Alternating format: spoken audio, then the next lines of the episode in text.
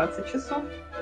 И мы начинаем наш четвертый выпуск передачи «Посоветуйтесь с врачом», где сегодня на вопросы телезрителей отвечает тренер и он же доктор Александр Луконин. Распорядок у нас будет тот же самый. Мы предполагаем, что наша встреча будет длиться ровно один час, но за 10 минут до конца нашего эфира Александр Луконин выберет лучшие из вопросов, которые были заданы к сегодняшнему дню. И победитель конкурса на лучший вопрос получит, как обычно, приз. Это может быть бандана беленькая, она отсвечивает, или бандана оранжевенькая, наша фирменная эра-бандана, такая же, как сейчас на мне. И цвет банданы выберет победитель, а победителя выберет Александр Илконин. Ну что, приветственные слова сказали, давайте начинать не будем тратить наше драгоценное время. И мы начинаем с вопроса Макса М., который спрашивает, как бегать интервалы сразу после дня ног? Вот я пыталась в чате добиться некого разъяснения, что же такое день ног, и бывают ли дни каких-то других частей тела. Как раз был День народного бывают, единства. И кто знает, тот понимает, что это такое. Хорошо. Вот наш тренер Александр Луконин знает, что это такое. Сейчас он нам расскажет, и что такое день ног, и как бегать интервал сразу после такового. Пожалуйста, Александр. А, давайте уточним определение. Да? Э, день ног – это тренировка в зале, на которой основная нагрузка падает на ноги. Приседания, жим платформы, выпады, в общем, чего угодно. А, и обычно день ног – это самая тяжелая тренировка в недельном там, или двухнедельном сплите, потому что – Мышцы ног составляют самую большую долю совокупной мышечной массы человеческого тела, от 40 до 50 процентов, кто как раскачается. И если мы хорошо нагрузили мышцы ног, это значит, что у нас большая нагрузка упала на половину совокупной мышечной массы тела. Ну и, как правило, упражнения, которые по-настоящему задействуют мышцы ног, дают большую нагрузку, они требуют подключения какой-то другой мускулатуры, потому что, например, приседания, если они делаются с весом, невозможно выполнить, не напрягая за одну мышцу спины. Так что день ног – это всегда самая тяжелая тренировка в микроцикле. И неудивительно, что после, для, после дня ног может тяжело бежаться. Поэтому а, либо разводить эти тренировки, чтобы не было одной тяжелой нагрузки сразу после другой тяжелой нагрузки – ну, точно так же бегать интервалы. Э, как бегать интервалы после дня ног, так и делать день ног после тяжелой интервальной тренировки может оказаться тяжело. Поэтому либо разводить эти тренировки по микроциклу, там, по неделе, а, либо выбирать, что главнее. Потому что если давать ногам не очень большую нагрузку в зале, то в некоторых случаях после этого, у некоторых людей после этого бежится лучше. У меня такая вот тонизирующая тренировка, поработал ногами в зале, там, не знаю, чего, поприседал с небольшим весом, так, чтобы не убить ноги. На следующий день вышел бежать интервалы и чувствуешь мощь, и каждый толчок выбрасывает далеко вперед. Если хочется, чтобы ноги все-таки в зале хорошо работали, значит, надо делить. Как-то их развести по времени, потому что иначе может случиться, что на хорошую интервальную тренировку сил не хватит. После тяжелой работы ногами в зале не то, что бегать интервалы, а иногда и ходить. Бывает трудно, потому что мышечная забитость. Но даже если нет мышечной боли, все равно ноги забиты. Оля? Хорошо, большое спасибо за этот ответ. А, ну, видимо, у меня никогда в жизни не было дня ног, поэтому мне неизвестно, что это такое. Я надеюсь, что у половины собравшихся тоже такого дня не было. Ну, Макс М, теперь поздравляем, теперь знает, что делать после дня ног. Хорошо. И Макс М задает также и второй вопрос.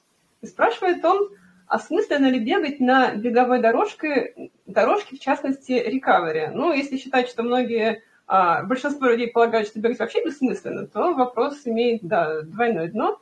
Поэтому, пожалуйста, Александр, осмысленно ли бегать на беговой дорожке, в частности, рекавери?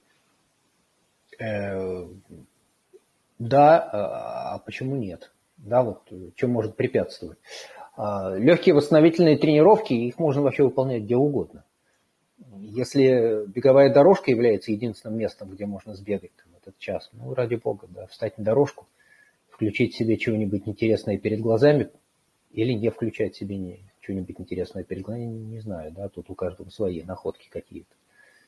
У меня был период, когда э, я бегал э, в том числе на дорожке в зале, и там просто перед глазами висел телевизор, и я за, там, наверное, полтора года или два года, что я в таком режиме тренировался, я пересмотрел чуть ли не половину всех сериалов на СТС. Воронины, еще чего-то. В общем, я там насмотрелся сериалов, потому что ты бежишь, у тебя перед глазами телевизор, и там вот эта вот, значит, фигня непрерывно крутится. А в зале приходилось бегать, потому что э, удобно получалось доехать из конторы до зала, встать на дорожку чего-то, пробежать, там пойти потягать железо еще немножко. Ну, в общем, комфортно было. Качественные тренировки, основную часть делал на улице, если там не совсем какая-то была безумная плохая погода или большой мороз, а надо интервальную делать. А так, э, чтобы не терять время, ну вот в зале. А, пожалуйста, не проблема. Если на дорожке комфортно, э, сколько угодно. Единственное, что дорожка нам не может сделать, дорожка нам не может смоделировать спуск, и дорожка не может нам смоделировать технически сложные участки, которые делаются на улице, там, в горах, там, в лесу, еще чего-то. Потому что дорожка, она по определению гладкая. И скорость у нее постоянная. Но некоторые себя вполне комфортно чувствуют, бегая на дорожке. Я знаю людей, которые говорят, вот я лучше буду на дорожке. Ну, пожалуйста. Если это устраивает, если бег на дорожке не вызывает дискомфорта и если не ломается техника, то почему не на дорожке?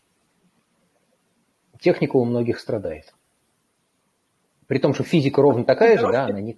Да, физика процесса ровно такая же, но техника у многих страдает, э, видимо, чего-то с восприятием окружающей действительности такое, что не дает нормально бежать, и э, кто-то постоянно натыкается вот на передок дорожки, вперед вываливается, у кого-то трудности с равновесием, мотает по сторонам.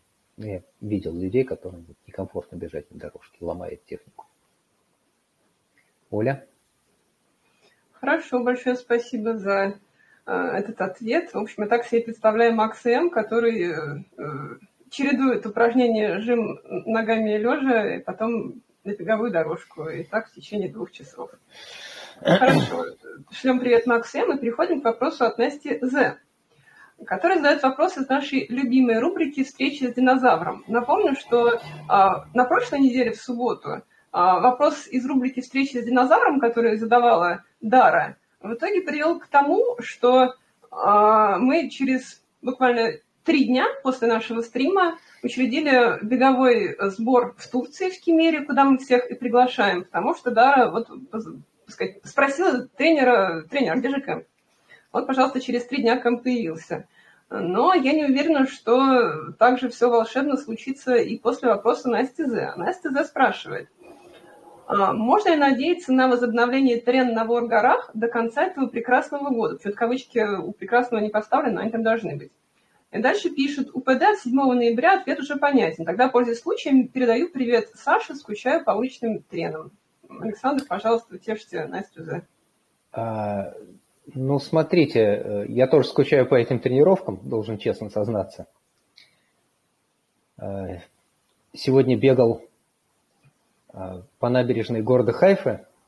Там вечером субботы бегающие есть, но гуляющих больше, но есть бегающие.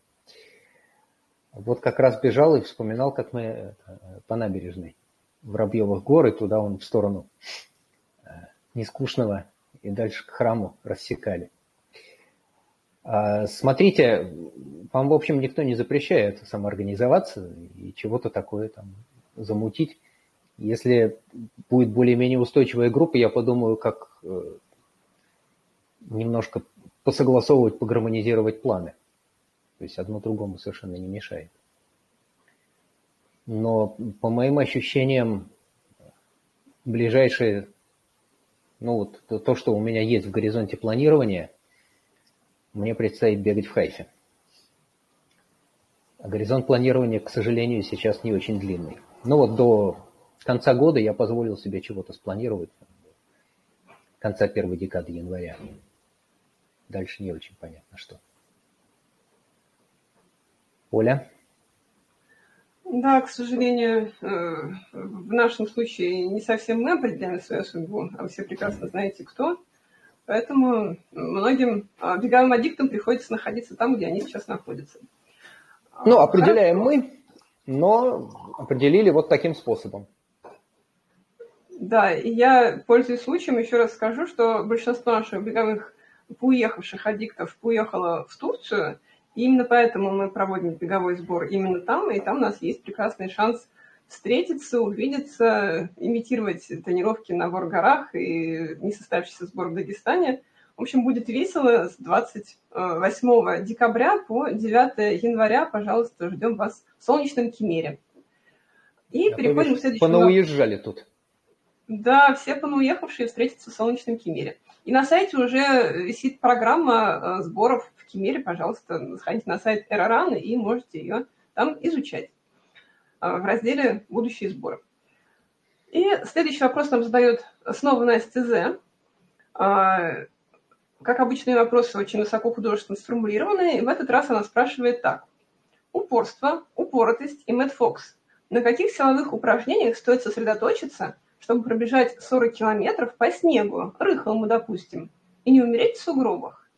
Можно ли продолжать бойкотировать зал или уже нужно смириться с неизбежным? И будет ли какая-то польза от скалодрома? Вот я вручаю приз за второй лучший вопрос, узнал, что такое скалодром. Несомненно, Настя, там будет польза, там мягкие маты, и можно хорошо отдохнуть. Александр, пожалуйста, что посоветуете Насте? Так, а, тут расклад такой. А, если бежать по плотному снегу, то никакая специальная силовая работа не нужна, поэтому есть смысл рассматривать только бег по рыхлому снегу. Это номер один. А второе, для того, чтобы научиться бегать по рыхлому снегу, ну, в общем, вы знаете, что нужно, да, надо бегать по рыхлому снегу. Это удивительно просто. Что, наморозить в холодильнике, разморозить по квартире, что ли, да? Э, ну, будет зима, будет снег и, и все такое и местами этот снег будет рыхлым. А теперь по делу. А, нету никаких волшебных упражнений. Поэтому любая силовая работа, она силовая работа. Если она осуществляется в нужном режиме, нужный режим – это то, что хорошо имитирует 5 километров, 7 километров, 10 километров по рыхлому снегу. Когда нога проваливается, проскальзывает, нормально не толкнешься, надо постоянно играть стопой. Включать стопу, не включать стопу, чтобы площадь отталкивания была побольше. Если поймал плотное под ногой, значит, можно немножечко дотолкнуться стопой. Если чувствуешь, что под ногами совсем рыхлое проваливается, значит, стопой доталкиваться бессмысленно, это будет только месить снег. Ну, стало быть, как-то учиться отталкиваться плоской стопой без доталкивания. Вот какие-то такие действия. А, поэтому любая силовая. Все, что грузит мышцы ног в нужном режиме. Теперь, а, если в зал очень не хочется идти, совершенно не обязательно туда ходить. Все то же самое прекрасно делается,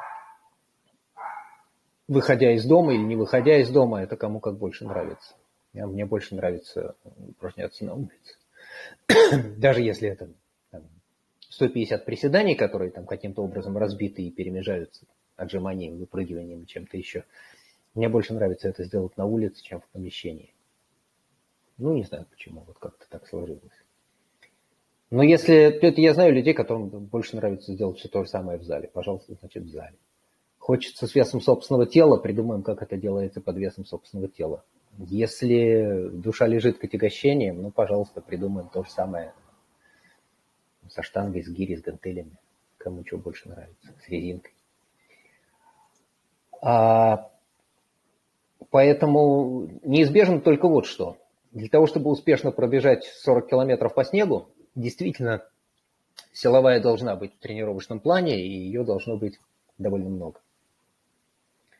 А, от скалодрома польза а, есть однозначно – потому что скалолазание – это прекрасная альтернатива циклическим тренировкам. Понятно, что скалолазание, скалолазание к циклическим видам спорта не относится, но скалолазание хорошо гармонично нагружает все тело, при этом сильно добавляет гибкости, координации, ловкости, а местами силовой выносливости, правда, не там, где нам надо. Основная силовая выносливость в скалолазании, она достается мышцам предплечья, сгибателям пальцев, пальчиками держаться в статике. А так, да, ну, понятно, что при этом скалолазание не должно быть основным видом физической нагрузки. Скалолазы тоже тренируются, у них тренировок много, там, на силу, на гибкость, равновесие, на то, на все. Технику отрабатывают, еще чего-то. Но если хочется сильно прогрессировать в скалолазании, то на бег останется 2-3 кросса, потому что качественный тренировочный план беговой совместить с качественными тренировками по скалолазанию, я не знаю как. Ну, то есть это надо вообще больше ничего не делать и, и довольно много спать. Я людей, которым так повезло в жизни, знаю очень мало. Как правило, приходится делать что-то другое. У меня на сон остается всегда мало времени. А тогда, э, кстати, э, заодно иметь в виду, что скалолазание удивительно красиво, и при этом скалолазы травмируются. И довольно часто. И я за не очень большой опыт общения с ними, у меня старшая дочка скалолазает, скалолазала, ну и, в общем, продолжает сейчас заниматься. А я за не очень долгий опыт общения с ними убедился, что они ломаются, к сожалению. Причем ломаются в зале и ломаются примерно одним и тем же способом. А при падении с высоты меньше собственного роста когда пытаешься удержаться, проходя э, задачку на болдеринге, и срываешься. Высота достаточная, чтобы поломаться, и недостаточная, чтобы человек успел принять правильное положение тела при падении. А еще принять правильное положение тела при падении мешает то, что до последнего пытаются удержаться. Там, пошел на перехват, взялся, не, не удержался, упал расстояние слишком маленькое, слишком мало времени для того, чтобы успеть сгруппироваться. Но достаточно, чтобы поломать ногу. Все примерно одинаковым способом падают и ломаются. А, аккуратненько. Аккуратненько. Ну, потому что на этих высотах страховка, в общем, не работает. Если только гимнастическая. Нет, это, если хочется, то это можно идти и делать. Но иметь в виду, что риски присутствуют не совсем безопасно. Но, впрочем, знаете, это все не совсем безопасно. На улице тоже можно поскользнуться и поломаться. Так что выбирайте, чего вам хочется. Да, а силовая, конечно. Силовая – это святое дело. А скажите, когда снег ляжет, будем делать упражнения с учетом свежевыпавшего снега. Вот. Оля.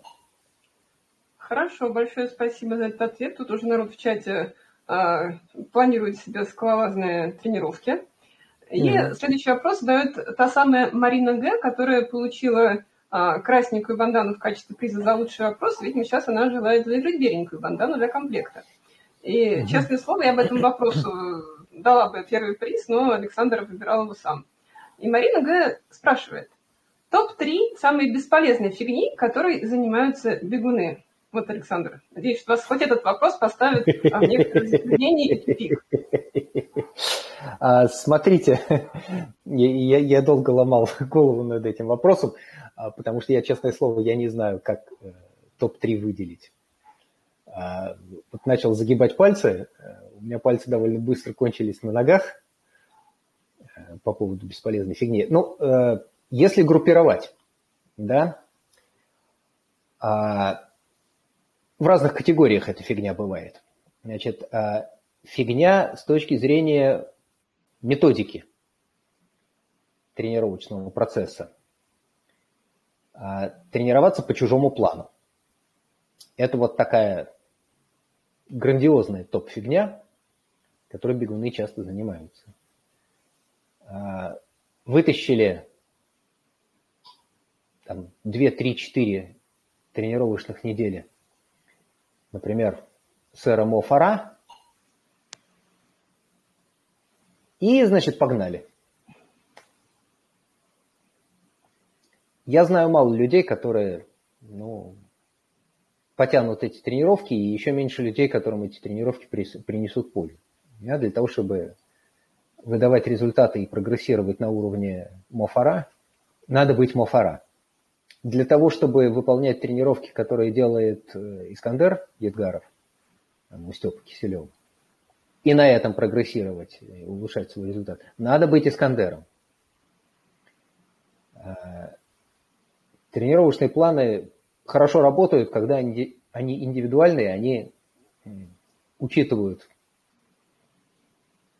человека, его сегодняшнее состояние, его планы, предшествующую историю и так далее. Очень много всего.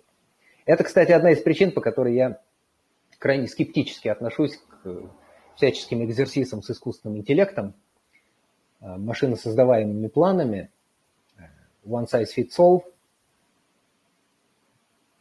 э, всяческими приложениями, которые вам выдают планы. То есть они, наверное, в среднем по больнице хороши, но э, нет никакой уверенности, что вы попадаете в тех людей, для которых эти планы написаны.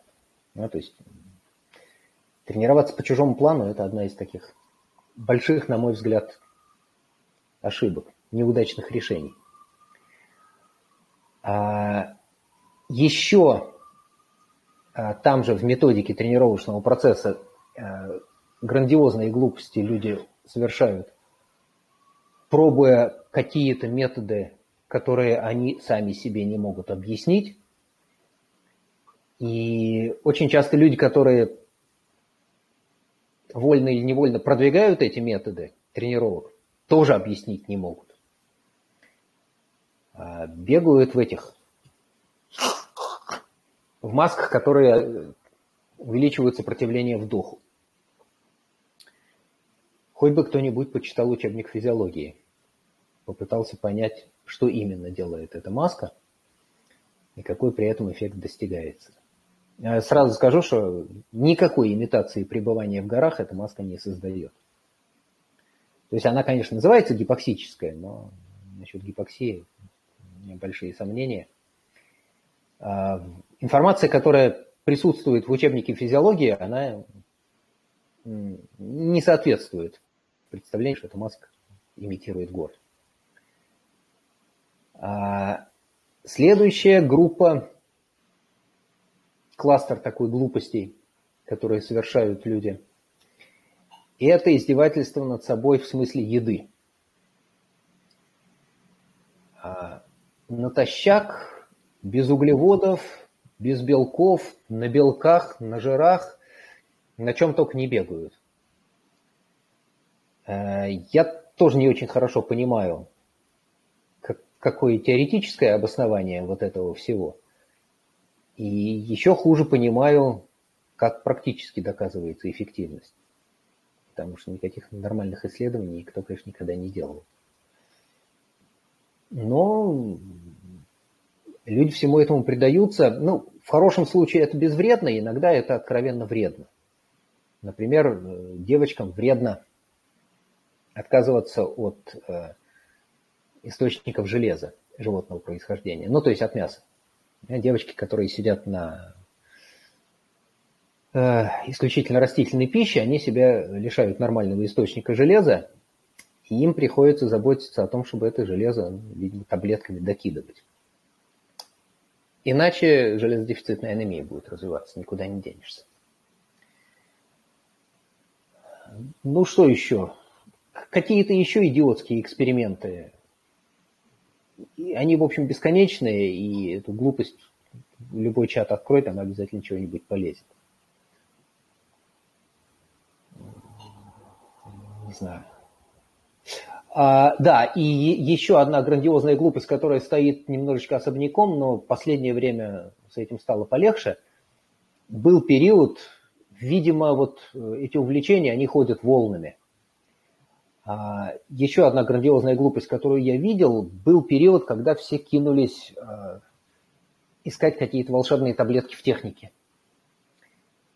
Ну вот у меня в памяти эта история связана с Николаем Романовым. Есть такой доктор Романов, Николай Романов, который закончил в Чебоксарах, что ли, физкультурный институт, добегался до то ли второго, то ли первого разряда, потом поработал тренером, потом уехал в Америку и, значит, там создал революционную методику обучения бегу, техники. Э, не знаю, как у него пошло в Америке, э, его последнее время не очень слышно. Видимо, в легкоатлетической среде его не, не слишком радушно приняли, потому что из того, что известно, он возился в основном с триатлетами. Но мировых звезд под его руководством не выросло, а, что он рассказывает, что кому-то стало лучше, ну ты всегда найдешь кого-то, кому стало лучше от того, что ты с ним делаешь. Даже если это вопреки. Да-да-да-да-да, постный метод, совершенно верно. Поздний метод бега, спасибо, Дара, что подсказала. Но в последнее время как-то история притихла, то ли он забрался в свою нишу и больше оттуда не высовывается, то ли что. Но он даже в Москву приезжал, некоторых вот э, учил, я даже знаю несколько людей, которые прошли это самое обучение и умеют теперь э, обучать поздному методу бега. Впрочем, я очень давно не встречал э, тренеров, которые бы этим хвастались, видимо, не зашло. People какое-то время это дело похавал, потом сказал, да ну фигня вообще полная. Ну вот, э, и, наверное, еще одна группа а, глупостей, которые люди совершают, это а, вера в то, что есть волшебные гаджеты, которые сделают вам жизнь счастливой. Нет? Значит, то с этим со страйдом бегали. В каком-то смысле поклонение пульсомеру тоже является не самым умным. А если ты бежишь и легко дышишь, и свободно разговариваешь, а тебе часы показывают, что ты бежишь на пульсе 110 от пано, ну, значит, чего-то у тебя не то с датчиком. Потому что невозможно свободно разговаривать и прекрасно себя чувствовать, если у тебя пульс выше пано. И если вы заметили, я довольно много всем говорю, ребята, слушайте себя. Обращайте внимание на свои ощущения. Это важно. Ну вот как-то так. Оля? А, спасибо большое, Александр. Я могу сказать, что вы назвали пять а, вещей, которые назвали фигней. Я занималась тремя из них. Я занималась поздным бегом, и, собственно, на книге Романова я училась бегать. И вот Дара спрашивает, в чем была идея поздного метода бега. Дара, я тебе в Тимере подробно все объясню. Потому что я большой фанат Романова, и вот на нем я и научилась. А, да, насчет датчиков у меня был и страйт, и еще был какой-то счетчик колебаний, который называл маленькая зеленая фигня, как-то она по-научному иначе называлась. А, и что еще там было названо. А, но хорошо. Ну, как по мне, бесполезная фигня, она так или иначе имеет эффект плацебо. А, и поэтому, если верить в маленькую зеленую фигню, которая крепится сзади на шорты и считает твою частоту шагов, и, и, и за это стоит, сколько стоило, 160 евро, что ли, что-то такое. А, от Гармина. Гармина производил маленькую зеленую фигню, а потом перестал, постеснялся. А, то, мне кажется, это помогает. Вера помогает всегда. А, хорошо.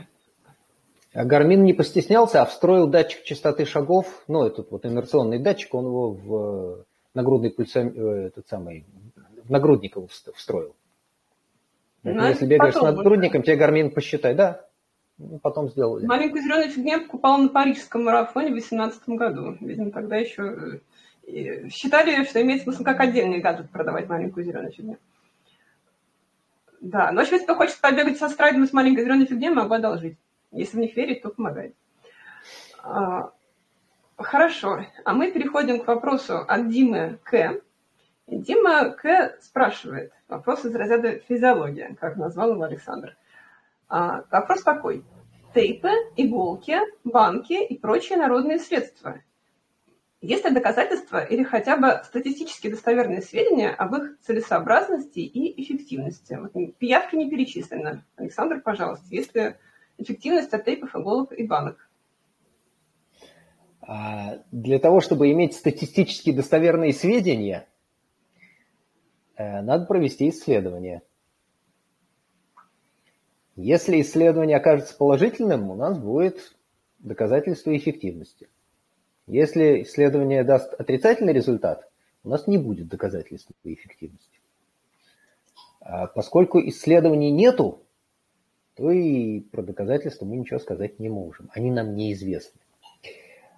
А, тейпы, иголки, банки а, греют, студят.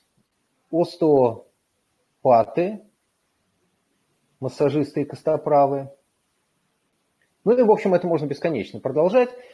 А, я не стал объединять этот вопрос с предыдущим, потому что многим помогают. Тейпы, иголки, банки и прочая фигня, да?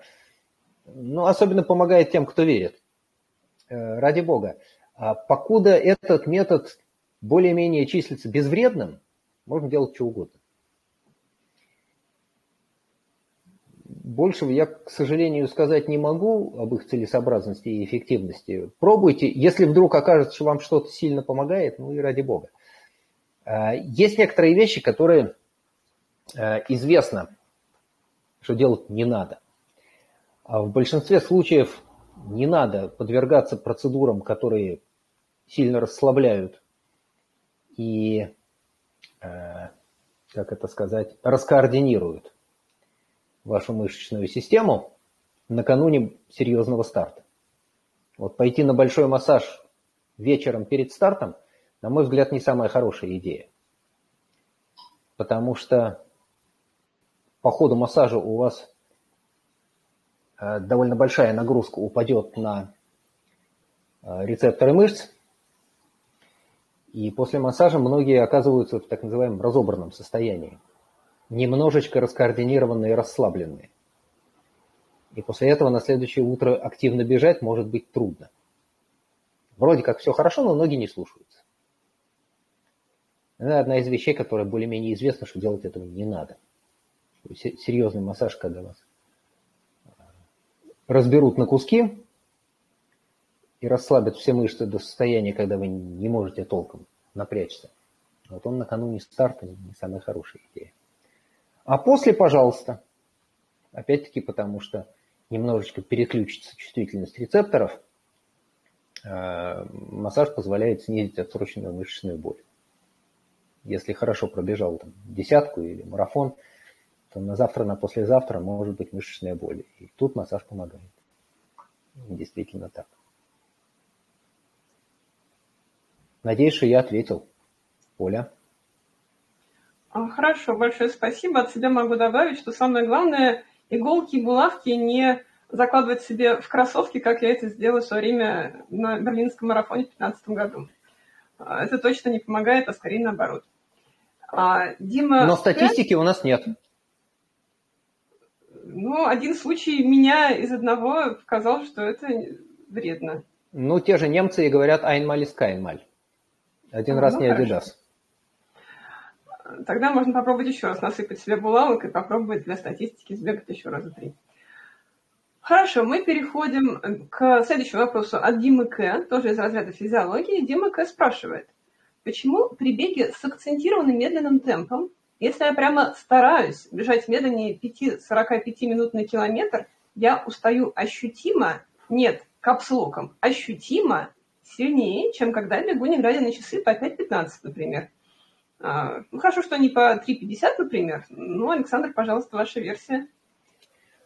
А, я подозреваю, что вот это ощущение а, большего утомления и большей нагрузки обусловлен тем, что в медленном беге, видимо, приходится сильно напрягаться.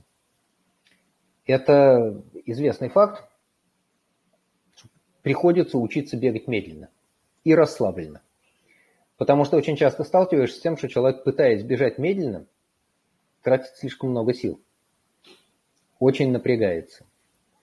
медленный бег в свое время, когда-то в начале тренировок, не попал в э, навыки, которые отработаны и загнаны на автопилот, и приходится себя заставлять бежать медленно.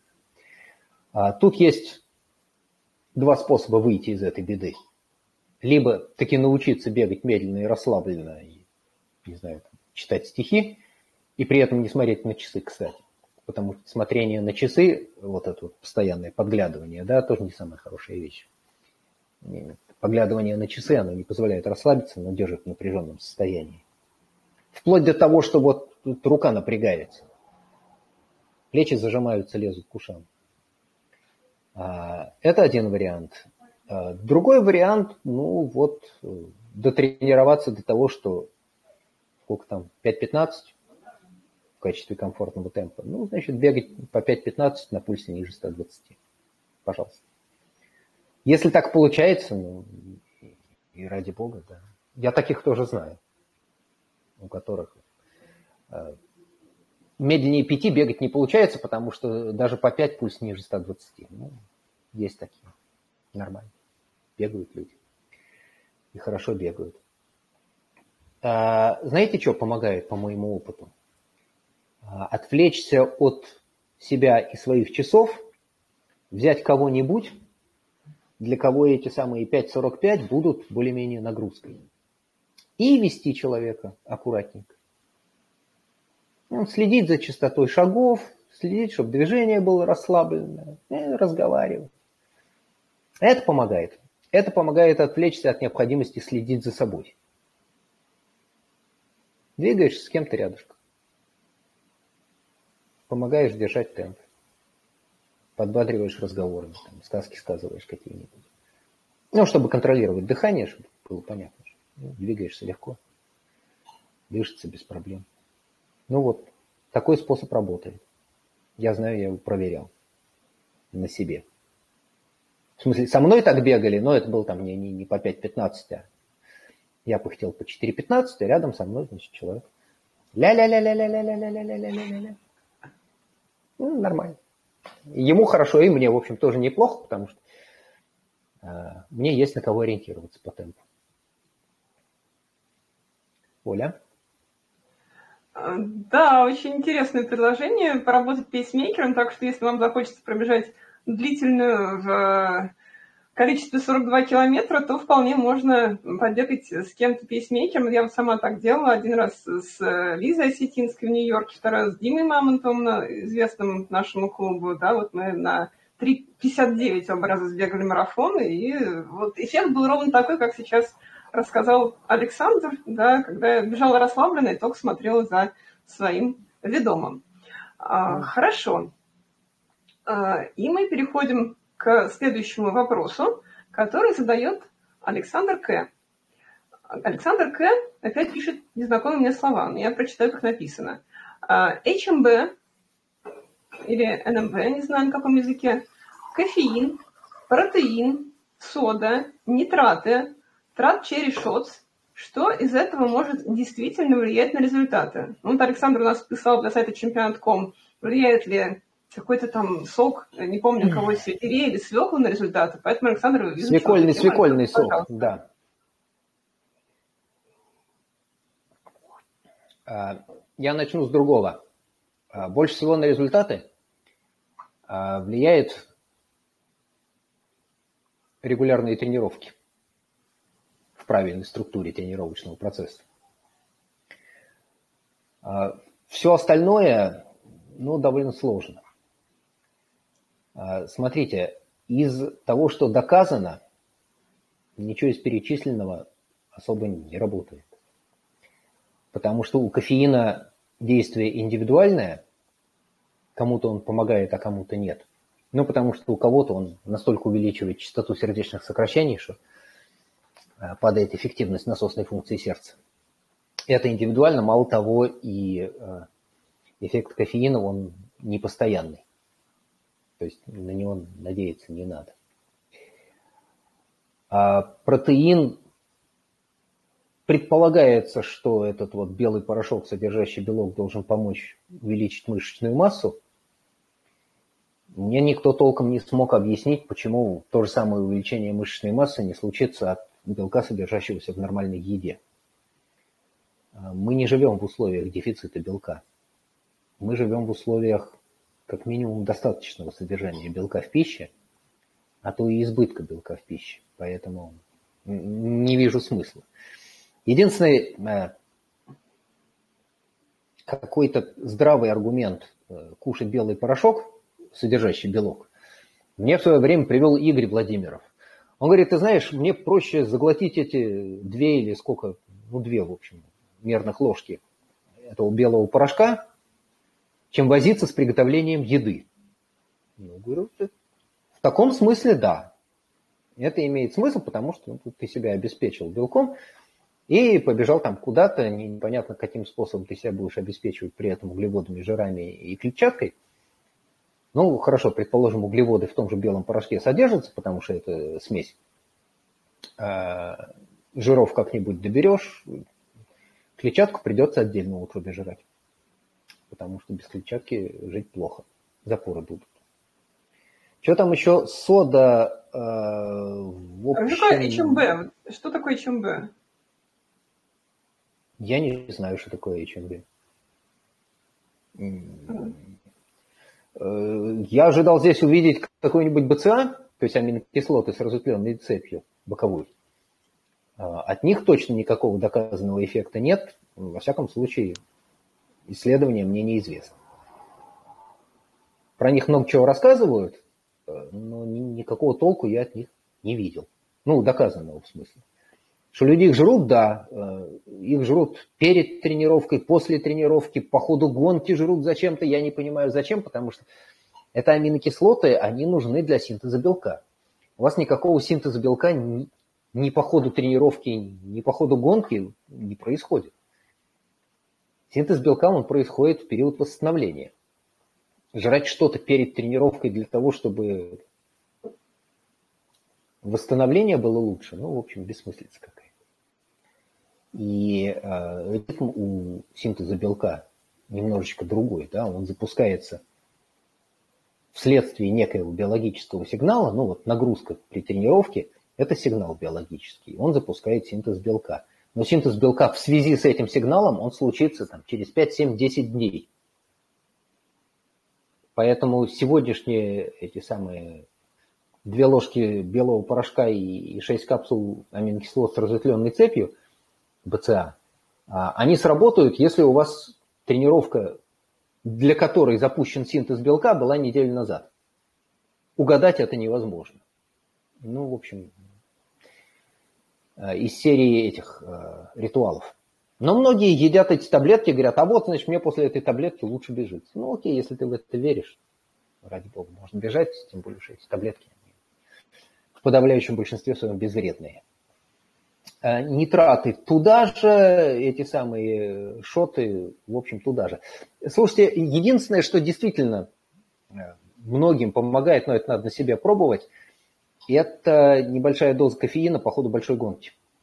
Вот когда наступает значительное утомление, в первую очередь, центральной нервной системы, долбануть по мозгам, проснуться, почувствовать некий прилив внутренней энергии, да, многим помогает кофеин, гуарана. Вещество-то одно и то же. А, надо проверять в тренировках, потому что, как мы с вами знаем, любые эксперименты на гонке – это всегда риск и иногда большой риск. И еще раз скажу, больше всего на результаты влияет регулярные тренировки в правильно построенном тренировочном процессе. Все остальное неизвестно. Тренировки точно помогают. Оля? А, спасибо, Александр, за ответ. Э, значит, в чате нам Александр, который вопрос задавал, подсказывает, что HМБ – это гидроксиметилбутират, что бы это ни значило. А, но э, в своем ответе Александр практически подорвал все основы всех фарма и около фарма компаний, которые а, зарабатывают просто миллионы и миллиарды долларов, шекелей и рублей на производстве нитратов, э, трат черешотов, ИЧМБ и прочего разного белого и другого цвета порошка. А, поэтому, Александр, опасайтесь, э, так сказать, людей в футболках Байер, если они будут приближаться к вам близко. Возможно, не хотят вам а, переубедить ваши тезисы. А мы переходим к следующему вопросу, который а, несколько коррелирует с предыдущим. И этот вопрос задает а, Саша М. А, Саша М спрашивает, существует ли магическое углеводное окно после тренировки? Если да, то правда ли, что оно всего 30-40 минут? И в скобках. В ряде книг по спортивной физиологии присутствует рекомендация в первые 30-40 минут после тренировки съесть до 200 килокалорий быстрых углеводов. Якобы это приведет к лучшему восстановлению. Непонятно, какой механизм это обеспечивает. И будет ли хуже, если закинуть эту порцию быстрых углей не через 30, а через 60 минут после тренировки. Я как сейчас помню, как мы с Димой Мамонтовым после тренировок в манеже а, обязательно шли в Чебуречную и покупали там какую-нибудь сосиску. Объяснять углеводным окном. Александр, пожалуйста, поясните, правильно ли мы делаем. Поехали. Давайте начнем с конца. Сосиски не являются э, источником быстрых углеводов. Сосиски являются источником медленных углеводов, потому что там много крахмала. А крахмал – это полимер. И для того, чтобы из длинной-длинной молекулы крахмала выделились отдельные, э, э, отщепились отдельные молекулы глюкозы, нужно некоторое время. Э, не меньше получаса уйдет на то, чтобы углеводы из крахмала сосиски поступили в системный кровоток и как-то начали восполнять истощенные углеводы. Смотрите, концепция существует, идея заключается вот в чем. А, мы по ходу тренировки истощаем э, внутренний запас углеводов, ну, гликогена в мышцах. А, предполагается, что есть какой-то период времени, когда мышцы максимально быстро восполняют этот самый потерянный гликоген. Вроде как в пробирке действительно такой период быстрого восполнения в мышцах есть, но это нормально, да, когда гликоген кончился, его мышцы, мышечная клетка усиленно закачивает глюкозу внутрь и собирает отдельные молекулки глюкозы, длинную цепочку гликогена. В полимер собирает, потому что в таком виде он нормально хранится. Глюкоза не хранится. Она нестойкая и очень быстро убегает. Гликоген нормально, длинный полимер, он хранится в мышечной клетке. А больше того, э, есть работы, которые более-менее доказывают, что если после тяжелой силовой тренировки съесть некоторое количество белка а, с углеводами, там какая-то смесь, я сейчас не вспомню, быстрые, медленные или одни быстрые, то от этого мышечная масса, дескать, растет больше.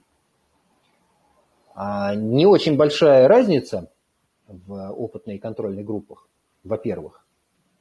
Исследование было ориентировано на увеличение мышечной массы и силы мышц, во-вторых. Оно не было методически безупречным, в-третьих. А что касается тренировок на выносливость, то я такого не знаю. С точки зрения физиологии, ну, в общем, фигня. У меня такое впечатление, что каждый из нас прекрасно чувствует, когда у него это окно открывается. Короче, когда жрать хочется после тренировки. Вот я сегодня а, без чего-то 4 вышел из дома, полтора часа отбегал, пришел, и мне Оля звонит, давай, говорит, будем делать этот э, тестовый кол, потому что я хочу посмотреть освещение, я хочу послушать звук. Вот я, значит, сижу с Олей, разговариваю, там, поправляю лампочку, а сам думаю, блин, Жрать хочется больше, чем жить. Вот у меня, видимо, это самое окошко было открытым, и из этого окошка сильно сквозило.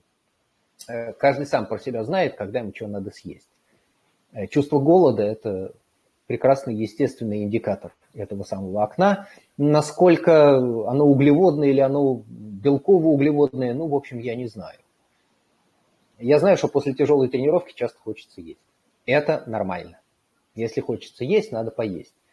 А многие при этом чувствуют, что хочется поесть сладенького. Ну и ради бога, да, если у вас нет избыточной массы тела, и вы контролируете, сколько вы съедаете, и это обжорство после тренировки не приводит к росту массы тела, ну и ешьте ради бога тогда, когда этого хочется. Есть люди, э, которые, наоборот, после тяжелой тренировки есть не хотят. Ну, приходится там как будто себя заставлять. Я знаю одного такого человека, который после тяжелой тренировки вот жрать совершенно... Я, говорит, не могу. Приходится себя заставлять. Большая редкость. Большинство здоровых людей испытывает голод после физической нагрузки. Это нормально, и я не вижу никаких причин этот голод не утолять. Опять-таки, из собственного опыта э, я знаю, что если я буду есть столько, сколько мне хочется, у меня очень быстро растет авторитет, худеют штаны. Поэтому э, после тяжелой тренировки я старался и до сих пор стараюсь э, съесть побольше какого-нибудь объема с минимальными калориями. То есть ведро салата. Вот прийти, нарубить крупными кусками э, огурцы, помидоры, лук, перец. И после того, как тазик этого вот в себя закинул, ну, дальше уже можно идти и нормально обедать, ужинать и все такое. Это помогает. Оля? Спасибо большое, Александр, за ответ на этот вопрос. Ну, у некоторых это окно вообще никогда не закрывается. А, не будем показывать пальцами в зеркало. Хорошо, у нас уже настало время задавать а, наш а, вопрос, вернее, озвучивать вопрос, который получит приз. Этим призом будет либо бандана оранжевенькая, вот такая эра-бандана, пожалуйста, либо бандана беленькая. И, пожалуйста, Александр, зачитайте нам вопрос, за который эта бандана будет вручена.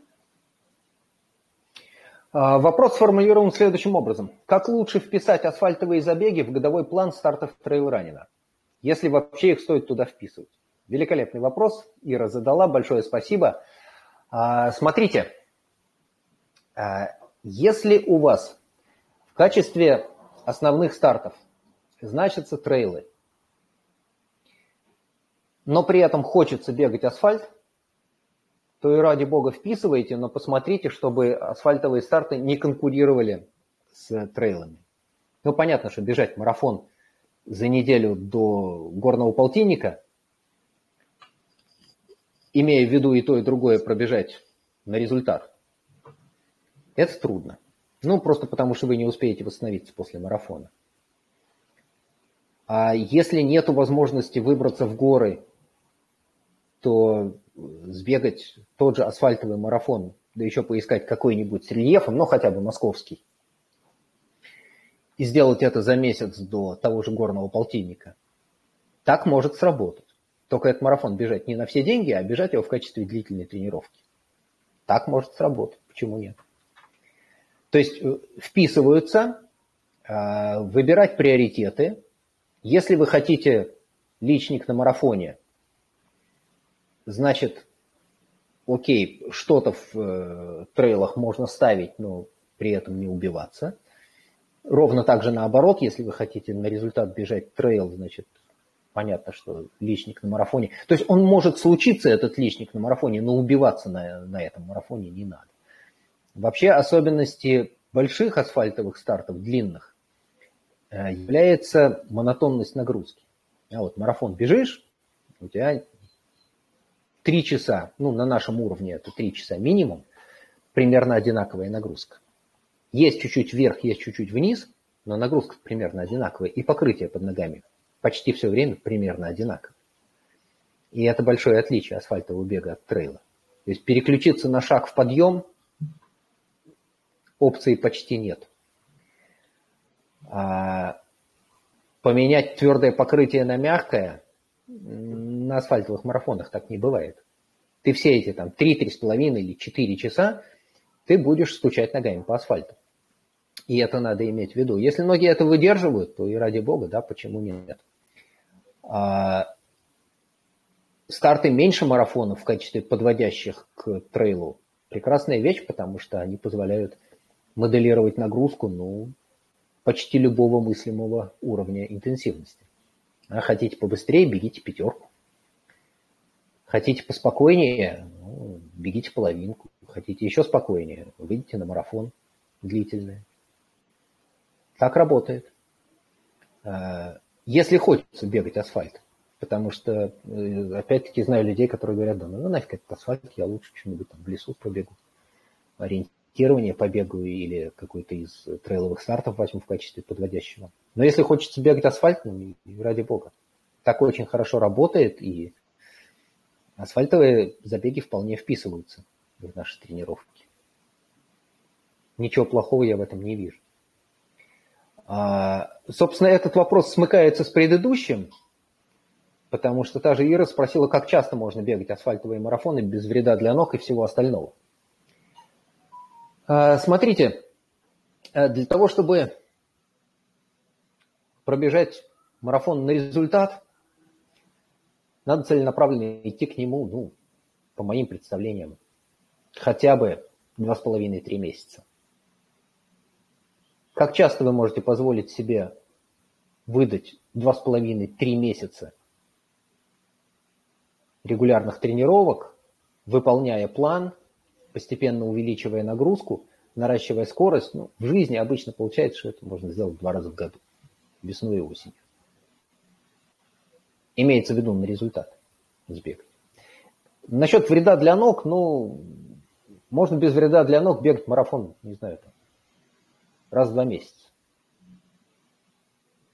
Ну, сбегал, недельку поотдыхал, потом потихонечку подвелся,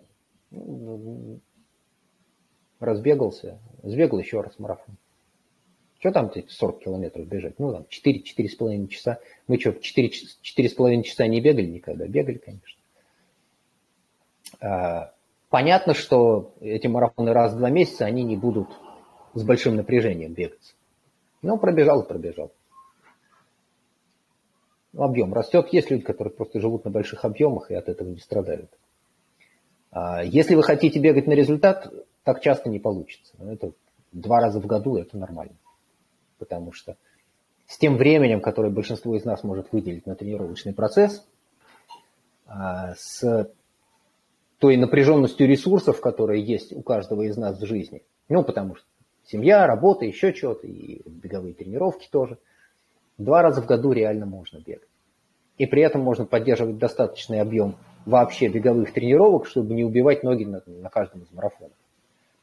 То есть а, у меня первый марафон а, лишил меня почти всех ногтей на ногах. У меня это был первый марафон. И я после первого марафона, ну, наверное, дней 10 садился и вставал так с дополнительной опорой. Потому что больно было. А потом разбегался и мог позволить себе там, раз в неделю бегать тридцатку без большого напряжения. Вот это регулярно было, да?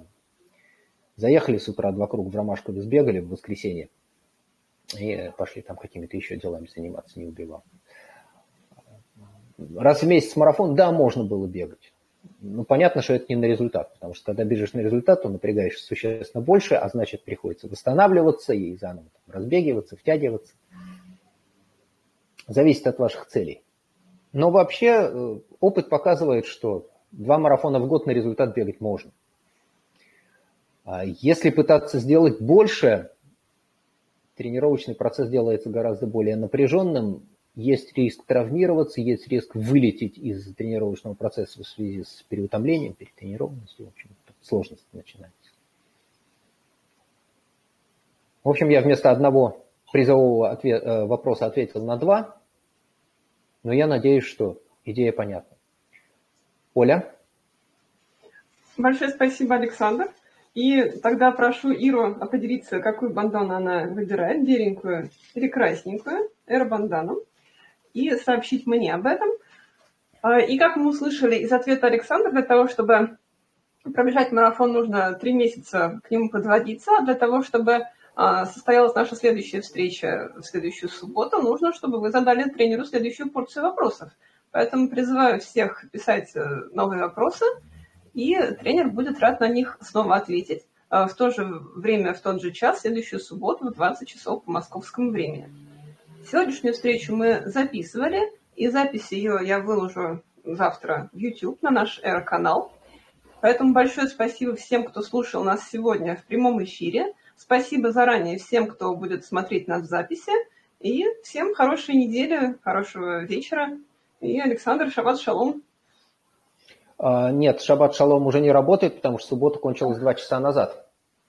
Хорошо. А сейчас уже воскресенье, и это, насчет хорошей недели это прямо ко мне, потому что у нас завтра начинается рабочая неделя, да. У нас все работают в воскресенье, а выходные это пятница, суббота. Вот так. Хорошо, Ладно, всем спасибо, спасибо всем. Был очень рад. Счастливо. Все, всем пока, до следующей субботы. До свидания, до следующей субботы. Все, всем пока, до следующей субботы. До свидания, до следующей субботы.